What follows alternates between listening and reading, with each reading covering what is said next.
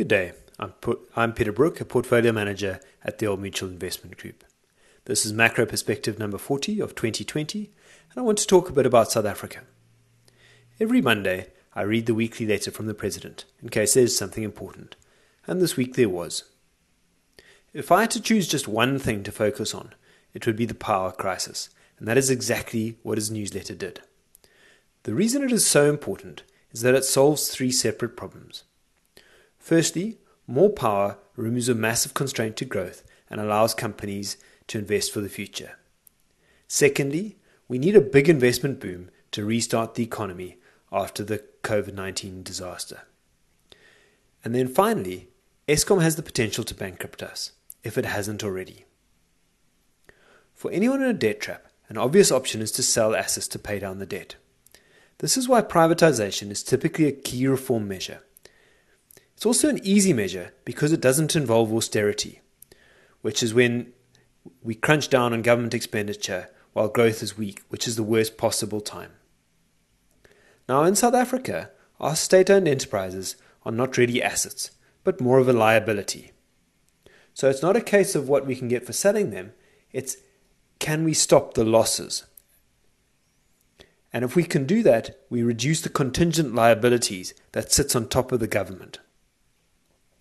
Therefore, fixing Eskom should be our number one priority, especially when we've not taken the one easy decision of the COVID 19 crisis, which was to shut down South African Airways. Personally, I wonder if National Treasury made the 10 billion rand of support more obviously linked, would that have helped? For instance, if you had to cut all old age pensions or fire 40,000 civil servants, would they still make the decision to keep SAA flying? Anyway, I want to focus on the positive intent around electricity rather than the disappointment of public enterprises. The President laid out some key objectives. The first is 11,800 megawatts of new power have been gazetted. This is a massive investment and is very material in terms of the total economy. The second factor was that bid window 5 for renewable energy will be, op- will be open promptly. The third was the easing of regulations on projects over 1 megawatt. The fourth was to allow municipalities to procure power, which is good news for Cape Town. And f- the fifth and final point was the continued reforms in Eskom, eh, particularly around splitting into the three different areas. All of this is sensible and is welcomed. The key will be the speed of execution. In a previous podcast, I actually spoke about the easing on regulations on all projects less than 10 megawatts and was excited by the opportunity for the private sector to solve one of our biggest problems. Nearly two, two years later, there's been no progress and only a handful of projects. The one difference between now and then is that there's a much clearer growth and debt crisis due to COVID 19.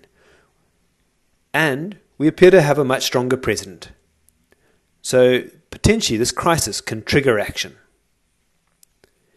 So, in summary, I would say that this week's newsletter is a green shoot for reform. Time will tell if it grows, grows or withers. Until next week.